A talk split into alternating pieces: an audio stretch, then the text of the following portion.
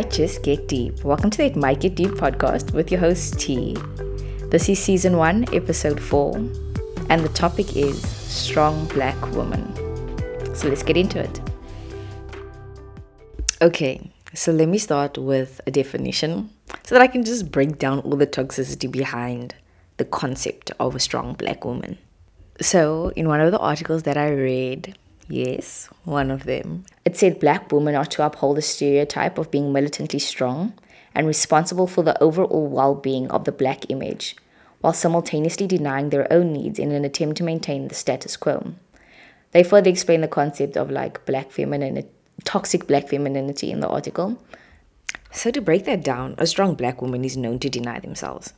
They don't allow themselves to feel, presenting this image of strength um, they are self sacrificing, overly self reliant, to the point where they don't ask for help. And in most, in most instances, strong black women are forced to outperform their lighter counterparts. So, for the longest time, this was literally me. And in some way, this is what I aspired to be. So, I aspired to be strong. But I didn't know to be a strong black woman was to be broken and carrying the weight of the world, but putting on happy and always taking on more because that's what was expected of you. I didn't know that. And I promise you, if I did, I wouldn't have wanted it for myself. And many have been forced to live this out in order to cope with discrimination, racism, trials, hardships, abuse. And we assume that if we don't let ourselves feel, if we don't let the emotions out, we don't seem quote unquote weak. And to me, it was evident in the little things. Like when I was going through the most, I would literally keep to myself because I thought, I'm the strong friend, I'm the supportive friend, I give the advice, I motivate, I wipe the tears. But being strong will literally leave you carrying the world in silence. So when I wasn't strong, or when I felt like I wasn't strong, I felt like people didn't need me. I felt like I no longer served a purpose because then what now? My thought process would be people are going through their own things. I can't expect people to be my pillar of strength. But then I would expect myself to be everybody else's pillar of strength. But the fact is, you don't have to go through things alone. See, I realized I'm only human. So naturally, I became so tired of being strong. Now I'm just flesh and bones. And I broke. And the fact is, the breaking point looks different for everyone. The point where you need to take off the facade of being continuously strong and submit to your weakness. But let's be real. Some people never reach this point. Some people give up and end it all before this point. It all stemmed from some time in history where black women were made to present the image of superwoman, some supernatural being made of steel, unbreakable. And don't get me wrong, there is resilience in our veins, and we are fighters. History is evident of that.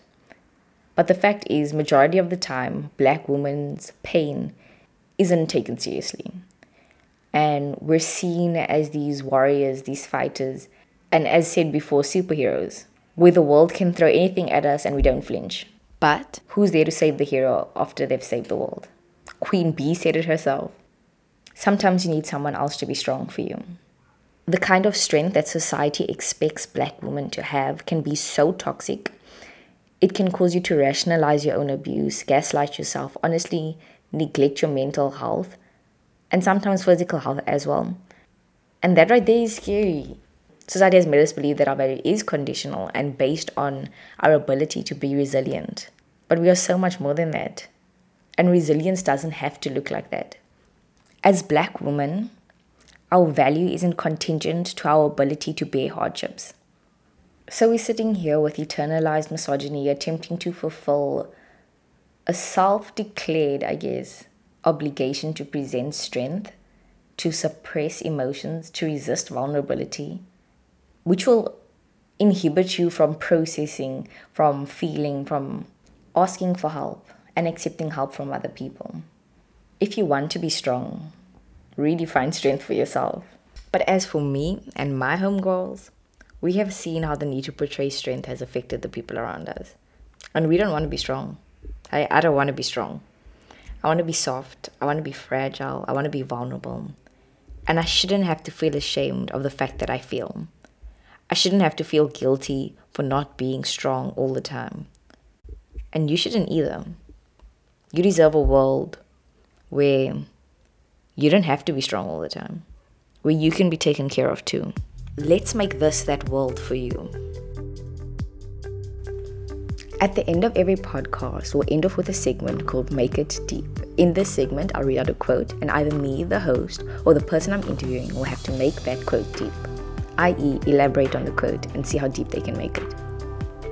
Let's go. Today's quote is Laugh your way through life. Me, if you know me, you know I'm a professional laugher. Gold medal standards, like I'm on other levels. The fact is, if you take life too seriously, you'll find yourself taking offense very often, getting hurt unnecessarily, and becoming angry majority of the time. Um, the world is crazy. It's a cl- crazy place, and we are like flooded with bad news on our feeds and just in daily life. But just laugh. Laughing doesn't make the bad things good, but it makes you realize that there is still a thing as joy. That even when you don't believe it, your body is still capable of being joyous. Don't take life too serious. Your laugh, your giggle, your cackle, that can lighten up the day, someone's day. It can lighten up a room, and it's contagious. So you're gonna spread something. Spread laughter. Laughing your way through life is like, hmm, it's like finding the silver lining every day, even on the most gloomy days.